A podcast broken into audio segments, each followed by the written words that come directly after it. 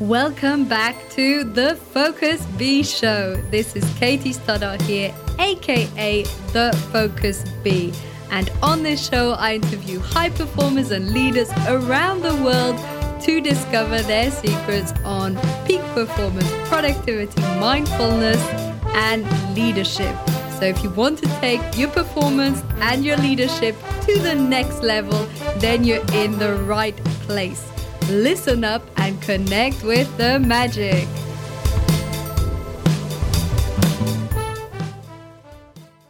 How can you break through that plateau? How can you break through to get to another level of maybe fulfillment or success and actually step up your game?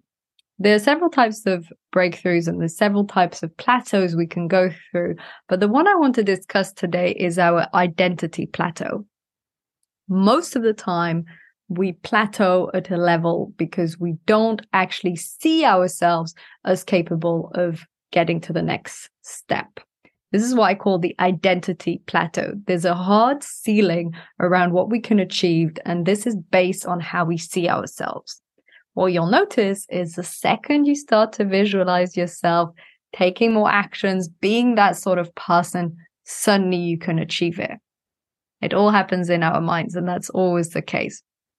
So let's look a bit at how this plateau gets in the way. Why is it that our, the way we see ourselves is such a blockage or plateau? And what can we do to break through it? The reason it blocks us is because we construct throughout life, through conditioning, through experiences, through what we go through, this image of who we are. We become maybe someone who's good at this and this skill and bad at that and that skill because we've experienced these other skills, because we've built upon them, because we believe in these skills. Maybe we enjoy them. We become someone who's more sociable or less sociable or who's good at speaking or good at writing. And this is because we create these ideas and these stories simply by putting loads of facts together and putting them together in a story or several stories. And I know this can be hard to hear because they can feel like real facts. It can really feel like you're not someone who's good at public speaking or you're someone who's very good at writing. But the truth is, these things can all change. And it's more that, yes, experiences have accumulated and have made you better in certain skills for sure. But that doesn't mean it's written in stone and that doesn't mean it's not something you can shift or change. Likewise, there's certain skills you might stop practicing and not be as good at, like languages. And there's certain skills you might suddenly take interest in and build upon, and you'll become good at it. So our identity can really be molded. It's not this fixed carved box in which you need to stay your whole life. And this is great news because it means that if there's an aspect or several aspects of your identity that you don't like anymore and you don't want to be like that anymore, you can change it. And this can be whether it's character driven, like if you're someone who's very impatient or someone who's intolerant or a bit harsh. All of this you can shift. It's not, this is who I am. No, you can change that. And this is also valid for most skills. Pretty much any skill you can go from totally non existent to at least quite good. World class level might not be in each skill, but it's definitely possible to go from zero skills to pretty good just through practice. So, why is it that we stop ourselves? Because as Tony Robbins mentions several times, the greatest force in the universe is the need to be consistent with our identity. Our identity makes us feel safe. And therefore, if we're consistent with it, it makes us feel like this is who I am. So we like to repeat these patterns. We like to continue doing what we're good at, not trying what we're not good at. And this is who we are character wise. But we can change that. It's just, it's uncomfortable. For instance, if you feel, let's say, as I said earlier, in your character that you don't like the fact you're too impatient or maybe a bit harsh with people sometimes, you can shift that. It's not blocked, it's not written in stone, it's not something you can't change. There's several steps you go through to shift anything in your identity. First of all, awareness. First of all, become aware. What is it that you want to change? And when are you doing it? This means every time you're getting snappy or impatient or, you know, moving around impatiently, hoping something will happen, notice. Then start to create an alternative behavior. So start to think, okay, every time I get impatient, what I'll do is take five deep breaths.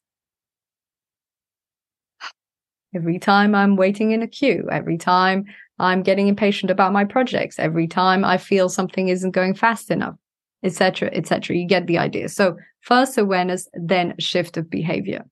Now you might be wondering, what about skills? Okay, this is character driven, become aware, change how how you act in situations. Okay. But what about a skill, something you're really not good at? Let's say you've never danced. Well, how do you become good at dancing? You start. so most of us don't take action with something that's not aligned with our identity because we're afraid. We're afraid we'll fail. We're afraid we'll get rejected. We're afraid that it's not consistent with our identity. Let's say you're someone who's really into boxing and you think that's cool. You think, well, if I take up dancing, maybe it's too feminine and it, you know, it doesn't suit who I am as a person. And so we create all these stories and all these fabrications. If you want to start dancing, dance. and uh, this is what I did. I mean, several years ago, I actually began ballet dancing, classical dancing in my 30s. I didn't do it as a child, unlike what people expect. And I was just curious. Generally, these shifts come from curiosity. And I started, and of course, I was hopeless at it. And it was definitely not in my identity. But that's how we start any skill. When we begin, we're always not good at something. And that's something we're perfectly okay with as children. But as adult, we become paralyzed. And even in my case, there were many times I fancied quitting because I felt I wasn't good. So what was the point? And this is something very common with high achievers. If I can't be brilliant, why am I doing it? Maybe you want that skill. Maybe you want to learn. Maybe you're having fun. Maybe you're learning and exploring through having this ability. And then a couple years later, I became better. So no, I'm not performing the ballet or the opera, but I enjoy it. And I've gone to a level where I get to enjoy this activity or hobby more and I get a lot out of it. So the bottom line is even if it's something that's not in your identity yet. And this can be anything from a skill as a hobby or a professional skill. It can be in any field. This is something you can shift. This is something you can change. And for that, awareness and then taking action. Start to take action to build that identity. And this, from the action, you build the belief that you actually can do it, which builds up your self confidence. And from that confidence, it builds and recreates this identity through the stories you're telling yourself. And this can help if you use visualization, if you start to see yourself as a dancer or a public speaker or a patient person. If you start to ask yourself, what would I be like if I was kinder? What would I be like if I was more tolerant? Would I say this in this comment? Would I act that that way? And this is how you can really dismantle your whole identity and build it from scratch in lots of different areas. And this is when people then meet you a year from now, two years from now, and say, wow, you've changed. And that's because you've stopped living on autopilot. You've stopped just taking the identity was that was built from all your conditioned past and experience, and you've started to recreate it from scratch and rebuild it from the ground up and work on the skills and aspects of your character that you want to have in your life. So that's the good news. You can break through that plateau. Visualization, awareness, taking consistent action, and start building those proofs because sometimes we do have an identity. Client Mind said she still couldn't see herself as a business owner, yet she is a business owner. So what's that about? Well, sometimes we don't have that identity because we still don't really believe we're that person. Then you need to gather some proofs. Maybe start doing a vision board, visualization, start taking different photos or printouts of different moments in your business to really prove to your mind, oh, yes, I am this person now. So this can help if it's an identity you've really shifted and this can help you to see it in a different perspective. And sometimes this takes time and sometimes it's fast. It depends. And so if you want to break through this plateau, if you want to break through something that's holding you back, whether it's in terms of skills or character, and you feel you no longer want to be that way, good news is you can change it. the bad news is it takes effort. and so for that, become aware. What is it that you want to change? When are you doing it? Start to take action in those moments. Be clear about who you'd like to be and build up this new sense of identity. Gather proof as you go along and visualize yourself as being that person. Because the truth is, you can pretty much become anyone that you really want to be.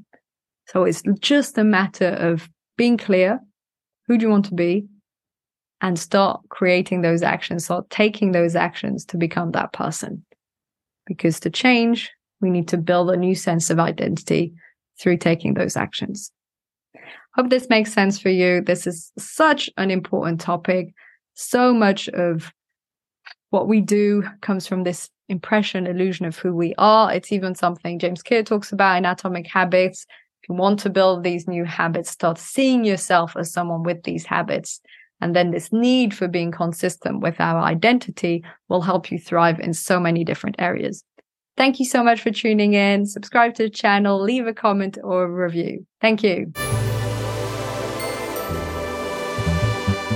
Thank you so much for tuning in today to the Focus Bee Show. I would absolutely love to hear your feedback, so let me know in an Apple review or YouTube comment what was most valuable for you. And feel free to share this episode with a friend or a family member.